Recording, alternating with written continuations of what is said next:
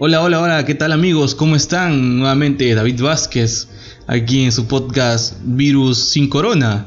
Estamos transmitiendo ahorita de manera señal abierta a través de las ondas de Radio Latino en FM. Y también está obviamente este podcast está disponible en todas las plataformas digitales como Google Podcast, está también en Spotify, en Apple Podcast, en Anchor, etcétera, ¿no? Y también, como ya saben, eh, próximamente estaremos subiendo todos los episodios a, la plataforma de eh, Facebook a través de precisamente la página de Radio Latino 100.1. Desde ya pueden entrar y dar me gusta a esta página que siempre lo estamos eh, alimentando constantemente, ¿no? Subiendo información precisa que es de interés público aquí en, en el distrito de Guerra donde se transmite este podcast y también para a nivel nacional.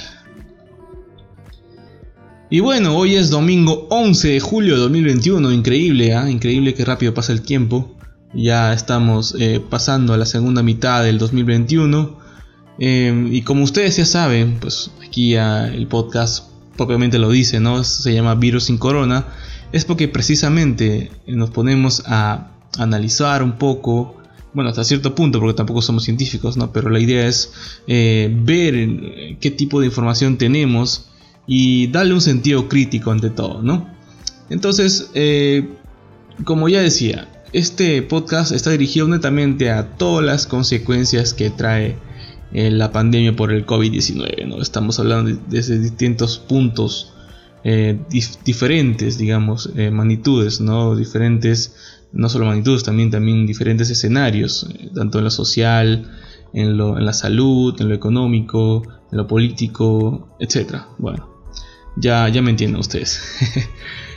el día de hoy he decidido hacer el podcast después de mucho tiempo, pues tras el panorama político que hemos vivido en los últimos días, no he, preferido no salir a, dar mi comentario sobre esto porque he visto mucha, o sea, demasiada eh, parcialización por parte de los eh, partidarios, por así decirlo, simpatizantes, ¿no?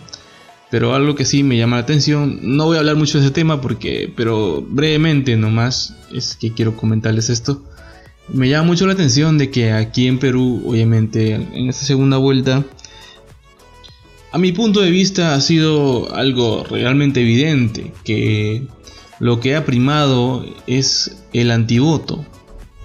Y si hablamos de antivoto es porque yo creo, es algo, estoy entrando al nivel subjetivo porque es mi opinión, Em, yo creo que es el tema de que hay rechazo, ¿no? La gente vota por un candidato, por el candidato A, porque rechaza al candidato B y viceversa, ¿no? Muchos votaron por el candidato B porque tienen un rechazo al, candidato A, etc. Yo quiero ser lo más neutral posible en ese sentido porque obviamente muchos ya saben que mi posición ha sido que ninguno de los dos me parecen una opción adecuada para el Perú que tenemos ahora y sin embargo soy muy respetuoso de la democracia, tal cual también lo dije en Facebook un momento, la democracia tiene que primar, ¿no? Em, pero bueno, el punto es de que me preocupa mucho el tema de que hemos visto el antivoto y esto creo yo que se debe mucho a que hemos sido muy emotivos al momento de elegir nuestro voto, ¿no? Eh, estoy hablando generalizando, incluso a mí mismo, porque probablemente también haya caído en esto. Em, lo que quiero llegar es en sí es de que hemos usado mucho la emoción para decidir nuestro voto. Esto como ya les decía, ¿no? Pues eh, por rechazo a uno, votas por el otro, etc. Entonces, eh, lo que quiero llegar es que la emoción evidentemente no analiza ni piensa. La emoción es una emoción, es algo que nos mantiene vivos, algo innato dentro del ser humano, ¿no? Pero no nos ayuda a razonar correctamente. Y a lo que quiero llegar es de que mm, por medio de la emoción, lamentablemente muchas veces terminamos siendo manipulados. Sobre todo hablamos de los medios de comunicación masivos y gigantes, ¿no? Entonces, em, ya yo no quiero entrar específicamente a decir quién, quién sí, quién no. Entonces, eh, eso ya usted lo ve en su juicio, bajo su óptica, bajo su percepción. Eh, lo cual se respeta mucho y, se aprecia sobre todo, ¿no? Porque em, esta, bueno, si bien es cierto, ya se perdió el sentido de la fiesta democrática, cada elección que tengamos, que eso incluso me hizo entrar en razón un amigo que tengo en Facebook. Me dijo, no, fiesta democrática, ¿te qué refieres? Hace mucho tiempo que no hay esta fiesta democrática. Y evidentemente, ¿no? Porque vemos que mucha gente tiene mucho rechazo a uno, mucho rechazo al otro. Entonces, ya creo que se perdió un poco eso que llamamos fiesta democrática. Sin embargo, es, es para mí, yo lo sigo celebrando. Es, cada elección es una fiesta democrática a mi punto de vista. Y creo que así debería ser lo correcto. ¿no? Es, es válido que hay personas que no están a tu, a tu línea política. Y, es, es, interesante además ¿no? escuchar cuál es su punto de vista, ¿no? por qué votan o eligen por tal o cual candidato. E, eso para mí me parece muy, muy bueno, muy bueno porque podemos así, de una manera deportiva, ojo, no, no entrar tampoco en discusión y todo eso, de una manera irracional nuevamente, vuelvo a ese punto.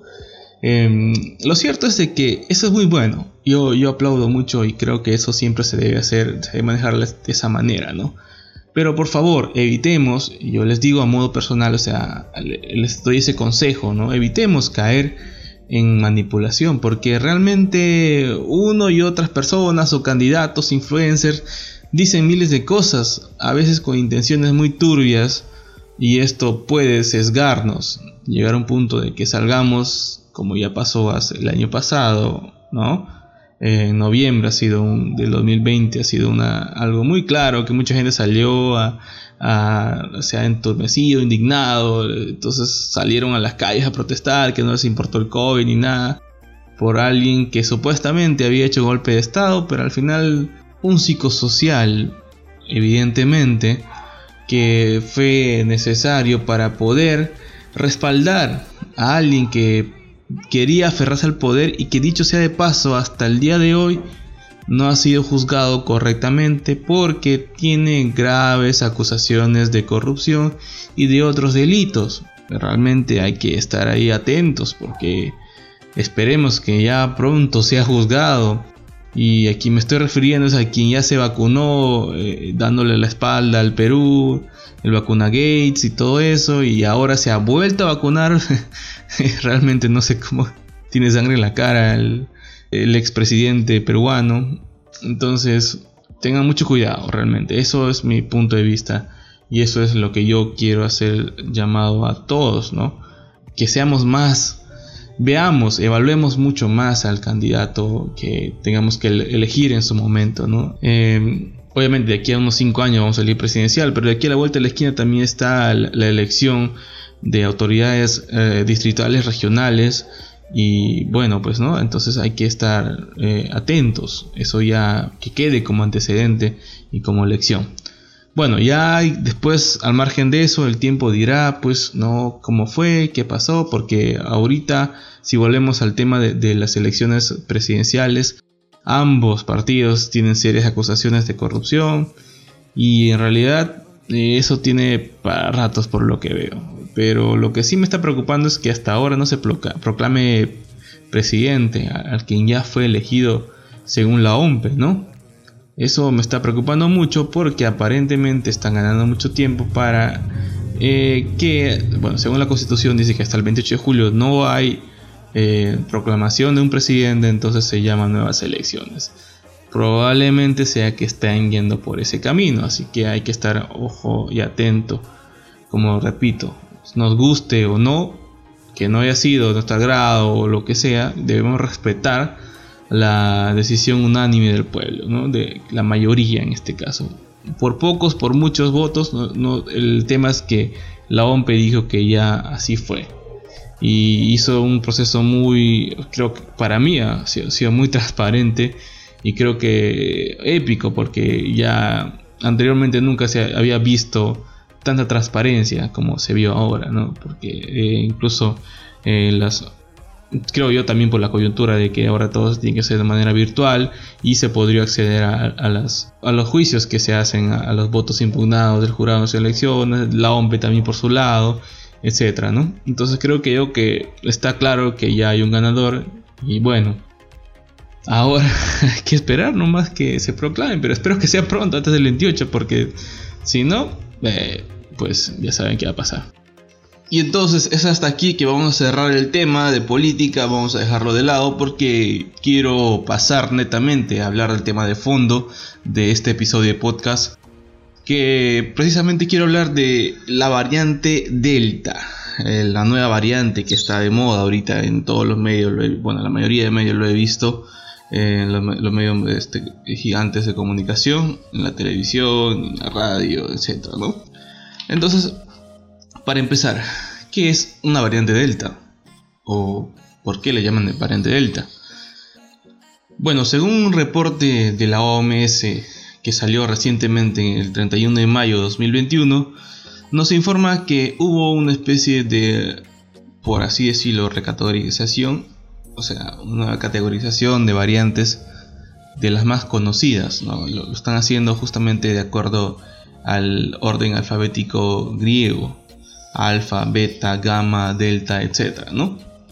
En este caso, la variante alfa es que es la más conocida y es la más esparcida por todo el mundo. Eh, pues los primeros reportes se sabe de esta variante de septiembre del 2020 y obviamente la fecha que fue designada, o sea, que fue documentada, por así decirlo, ha sido diciembre de 2020, el año pasado. Luego tenemos la variante beta, que es muy conocida por ser la sudafricana, ¿no?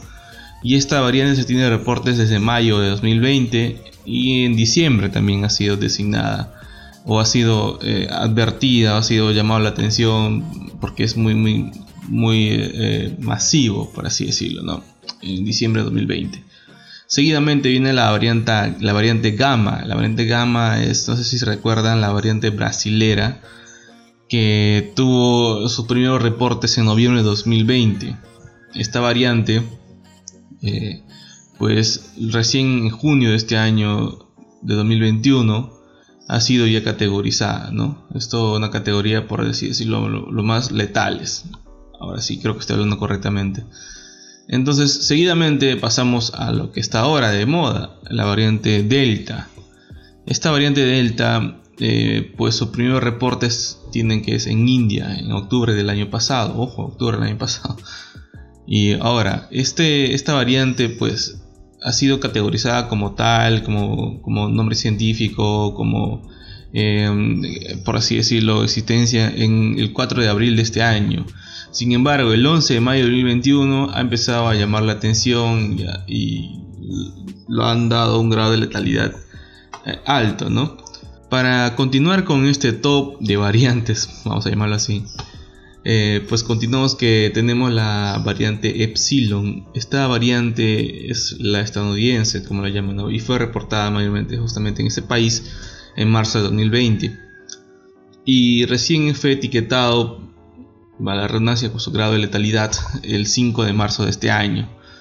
Seguidamente tiene, tenemos la variante Z, que también es una variante que fue reportado en Brasil en abril del año pasado.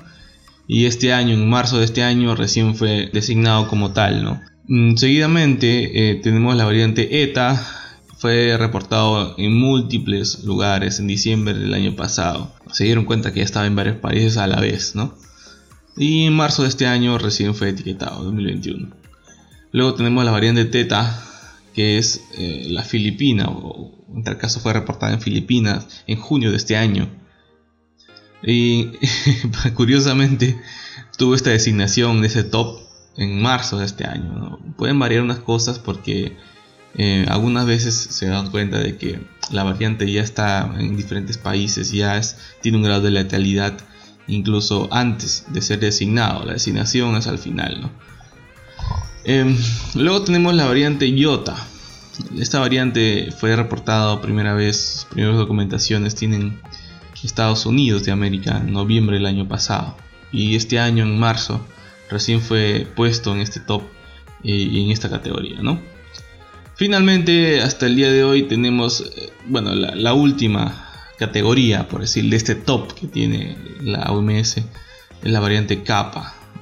fue, es una variante que fue reportada por primera vez en India, octubre de 2020, y ahora ya pasó a este top de letalidad debido a, bueno, obviamente ese porque es más transmisible, porque es eh, más más común, por así decirlo, más masivo, pasó en abril de este 2021, este año. Esto es con respecto a las variantes, ¿no? Obviamente cada uno tiene su, nombre científico, cada uno tiene su asignación y de una manera que, en un lenguaje que los mismos científicos e investigadores lo manejan, ¿no? Es dentro de la comunidad científica, en pocas palabras. Eh, con respecto a la variante Delta, que quiero, así quiero meterme de fondo, se habla mucho de ella últimamente, como repito.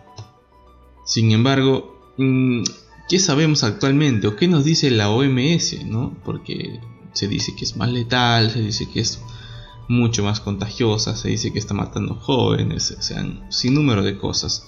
Pero, ¿qué exactamente qué de cierto tenemos en esto? Porque obviamente, no sé si ustedes se han dado cuenta que a veces la prensa de la televisión, los, los grandes medios, a veces, voy a llamarlo así de una manera subjetiva y opinión mía, creo yo que están exagerando un poco. Pero eso no quiere decir tampoco que andemos sin mascarilla, que nos descuidemos y que ya no hay pandemia, etcétera, ¿no? Bueno, al grano. La variante Delta, como ya les decía, esta variante fue. Los primeros casos fueron reportados en octubre del año pasado, 2020, ¿no? Y esta variante pues actualmente ha sido detectada en más de 100 países, o sea, por eso ya llama la atención de la OMS, por eso pasa a ser esta categoría como delta, ¿no? Entonces, esta variante tiene un grado de preocupación, como ya los decía, eh, de grado delta, ¿no? Más o menos ya como un momento ya les, le comenté la alfa, beta, etcétera, ¿no? Por así decirlo, siendo objetivamente, hasta el día de hoy, no se tiene suficiente evidencia para afirmar que es más letal que las anteriores. O sea, es una variante más del COVID-19. Sin embargo, todavía no se tiene evidencia científica para que se pueda afirmar que es más letal. Eh, sin embargo, se, estima, ojo que esto ya es subjetivo, no, es, no es comprobado científicamente, se estima que podría ser un 60% más transmisible que la variante alfa. Como ya les dije, es que la más conocida hasta el día de hoy. Y ojo con este dato que acá nos dice, obviamente según los reportes, que en algunos países el mayor número de infectados son los jóvenes. Em, a ver, esto no quiere decir que solamente a los jóvenes ataca, es imposible, porque es un virus no puede ser excluyente ni incluyente. O sea, bueno, incluyente sí, pero excluyente no, pues no es, que es exclusivo solamente para jóvenes, solamente para niños, solamente para personas discapacitadas, etc. No, el virus creo que no va por ese, por ese lado, es, es un virus más, ¿no? Eh, lo que estaría afirmando es de que hay puede salir miles de, de, acuerdo a ese reporte, porque no se tiene mucha evidencia científica, se puede afirmar miles de cosas, miles de teorías, pero solamente son teorías, no están comprobadas todavía. Se podría decir que este virus es más letal con los jóvenes, podría ser que sí, podría ser que no. Se podría decir que este virus es más transmisible en los jóvenes porque paran en contacto directo, también podría ser otra opción. O se podría decir también que los jóvenes pues son más propensos debido al, tipo de alimentación que tienen, al estrés, etc. Bueno, hay un sinnúmero de cosas que todavía se tiene que investigar. No podemos afirmar al 100% de decir que este virus es exclusivo de los jóvenes. creo que por ahí no va la cosa. No sé si me dejo entender. Yo creo que sí. Pero bueno. Em, finalmente, también algo, otro dato muy interesante también que ha dado la OMS. Ojo que me estoy basando netamente en la OMS, ¿no? Para la redundancia. Y existe una buena noticia, es de que todas las vacunas aprobadas actualmente hasta el día de hoy que están aplicando en todos los países, bueno, en la mayoría, porque hay algunos países que todavía tienen vacunas que son de origen dudosos, pero aquí en Perú al menos hay vacunas que han sido aprobadas por la OMS y eh, se ha descubierto que todas estas vacunas nos protegen ante la variante Delta. Así que los que ya se vacunaron eh, ya pueden estar entre comillas tranquilos. Porque obviamente ustedes saben que tampoco se tiene que exponer. Porque por más que estés vacunado y si te entra una carga viral muy fuerte, sí o sí te va a dar una infección viral. Entonces, podría traer complicaciones respiratorias, ¿no? Eso eh, creo que está más claro porque no hay vacuna que te proteja de, tanto, tanta infección, el virus. Em, entonces, hay una gran esperanza para los que ya se vacunaron, eso es muy bueno porque muchas personas que son vulnerables, precisamente ellos han dado prioridad para vacunarse, estarían protegidos, ¿no? Sin embargo, como repito, no dejen la mascarilla, por favor, no dejen de usarla, porque es una barrera que te ayuda a, que la cara viral entre a tu cuerpo no sea de gran magnitud y pueda causar grandes problemas en tu cuerpo. Entonces, yo para ya cerrar el tema de la variante Delta, de acuerdo al reporte de la OMS, eh, quiero comentarles de que el problema estaría en los que no se vacunaron, ¿no? Eh, y en esto me incluyo. Por otro lado, aquí en este podcast siempre he llamado yo a la calma, siempre he llamado yo a tener un miedo precaucivo, voy a llamarlo así, abro entre comillas, eh, para que la población, ya sea vacunada o vacunada, esté actuando de una manera correcta ante el miedo, ¿no? Porque obviamente tenemos una amenaza viral en, las calles, sin embargo tampoco tenemos que desesperarnos, o sea, creo que es lo peor, ¿no? Muchas veces eh, esto conlleva a empeorar las cosas si ya tenemos el virus, porque si estamos pendientes de que ya estamos con el virus, de que no va a pasar algo, que y ya nos alimentamos de todo el miedo colectivo, que imparte los medios de televisión masivos, o sea, todas estas cosas, creo que iremos por mal camino. Pero yo siempre llamo un miedo precaucido. Entonces, em, ¿a qué me refiero con esto? Y lo voy a llamar de una manera distinta porque anteriormente ya lo dije, ¿no? Eh, es, quiere decir que no le tengamos un pánico a estas cosas, de que si pasamos esto no va a pasar. Más bien tengámoslos un miedo de que estoy seguro de que voy a estar bien porque me cuido, porque me protejo. Y con esto también me refiero a que usemos correctamente la mascarilla, andemos en la calle sin ningún problema, nos desinfectemos la mano constantemente y mantengamos, ¿no? O, evitemos en tal caso la aglomeración de personas, ¿no? Esto, si hacemos esto, eh, les aseguro que no va a tener ningún problema. Eh, yo soy testigo de esto. Mm, estoy hablando de una manera opinión propia, no, no, no quiero decir que lo he comprobado al 100%, estoy seguro eh, científicamente hablando, no, no, es una opinión mía que voy a dar, es de que hasta el día de hoy pues no he tenido ninguna complicación grave con respecto a, de repente neumonía o fiebres altas en quien les hablan siempre ha usado la mascarilla siempre ha mantenido digamos evitado las aglomeraciones y siempre ha tratado de estar eh, desinfectado las manos y mantener un aseo en, las cosas que hace. Y créeme que hasta el día de hoy no he tenido una complicación con respecto a eso. Eh, así que es muy buena esta información. Obviamente es mi cuerpo es distinto, quién sabe, tengo buenas defensas tal vez. Eh, hay un montón de variables, ¿no? ¿no? puedo decir que esto al 100% te va a funcionar y no estoy dando consejo a la población que solamente hagan esto. Pero eso les quiero dar a modo recomendación. Háganlo de esa manera y creo yo que van a estar de la manera correcta.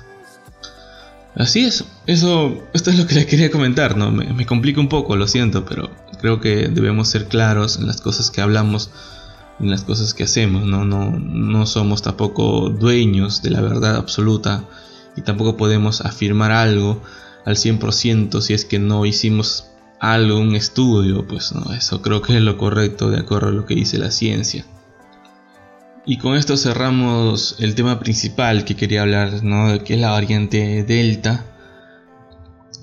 Bueno, y ahora pasamos a otros temas, digamos, mucho más preocupantes. Eh, pues en Iquitos ya, como ustedes saben, está incrementándose los casos de COVID-19 y los hospitales están empezando a llenar, están empezando a colapsar. Entonces, tengamos mucho cuidado, por favor, mucha precaución, porque pareciera que se viene otra ola, no vamos a decir que es la, primera, la cuarta, en la quinta, sino que pues es así. Cuando el nivel de contagio se incrementa, esto pasa este tipo de cosas. Eh, ahora último, eh, todas las camas UCI están ocupadas, según lo que nos reportan los amigos de los, directores médicos que están en salud y en la residencial del MINSA en Iquitos, ¿no? Nos comentan que ya las camas UCI ya están todas ocupadas. Bueno, aparte están empezando a reforzar el personal de profesionales de salud dentro de la zona etcétera, etcétera. Pero sin embargo, eh, hay que tener mucho cuidado, porque realmente yo creo que hay que estar adaptados también, ¿no? Si bien es cierto, em, a veces nos aflojamos un poco respecto al cuidado del distanciamiento, el uso de mascarilla incluso, muchas cosas, pero llega un punto en que ya, oye, ya es hora, no, hay que cuidarnos mucho más que antes para poder estar preparados y no ser una víctima más de, de esta terrible enfermedad, ¿no? Así que yo es, hago un llamado a partir de ahora, porque estamos en alerta roja, eh, a toda la población a que se cuide un poco más que antes. Quiero ser repetitivo, incisivo en esto, ¿ah? que se cuiden mucho más que antes, porque eh, ya se está incrementando los casos de COVID-19 en Loreto, particularmente en Iquitos, ¿no? Con respecto a Ucayali, Ucayali se mantiene en modo moderado. Sí están incrementándose también aquí en Pucallpa, se están incrementando los casos. Pero eh, todavía se mantiene en nivel moderado. O sea, todavía puede eh, tener un cierto grado de, de, capacidad, ¿no? Los hospitales. Pero aparentemente también ya se viene un periodo de incremento de casos. Eso se, se ve como una tendencia. Es algo invisible, pero se puede percibir eso, ¿no? Entonces tengamos mucho cuidado. Si bien es cierto, ahorita la provincia de Ucayali cuenta con, o en Condamana, en pocas palabras, cuenta con una planta de oxígeno, la cual genera oxígeno tanto para eh, alimentar a, los pacientes como también para llenado de balones. Esto lo hace poco, nomás lo inauguraron, el gobierno regional puso de esa manera, dispuso a través de la gerencia subregional de Ucayali, Contamana, dispuso esta planta de oxígeno, pero eso no garantiza ¿no? que nosotros por más oxígeno que tengamos, a veces nuestras defensas también pueden estar bajos, así que también alimentémonos bien, evitemos estrés y esto digamos no garantiza que, podamos salir de la enfermedad satisfactoriamente, nos ayuda muchísimo, pero también depende mucho de uno. Hay muchas variables que están en juego con respecto a esta enfermedad dentro de la lucha de esta enfermedad, ¿no? Así que estemos preparados. Estemos preparados porque probablemente se viene un periodo quizás de 2-3 meses de incrementos de casos. Y bueno, ya lo saben ustedes, ya esto no es, no es reciente, no, es nuevo esta oleada de virus. Eh, y eso es todo que quería comentarles el día de hoy. Les agradezco muy bien por estar conectados conmigo un buen rato. Hemos conversado un poco. Y nada, eh, les quiero invitar a que se suscriban al Facebook de Radio Latino 100.1. Siempre estaremos compartiendo información muy importante, tratando de llevar a ustedes estén informados.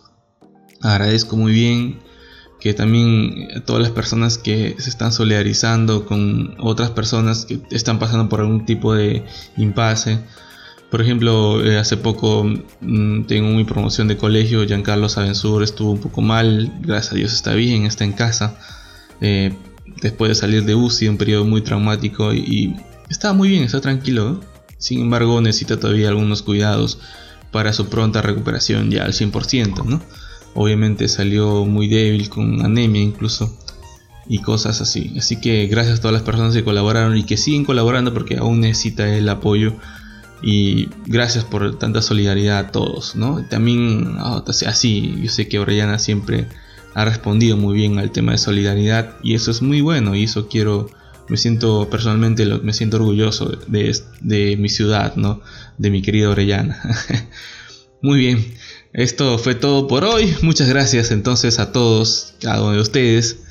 Que tengan un buen día, ya saben, cuídense mucho y manténganse siempre bien alimentados y con un espíritu fuerte y amigable. Que tengan un hermoso día. Buen fin de semana. Nos vemos.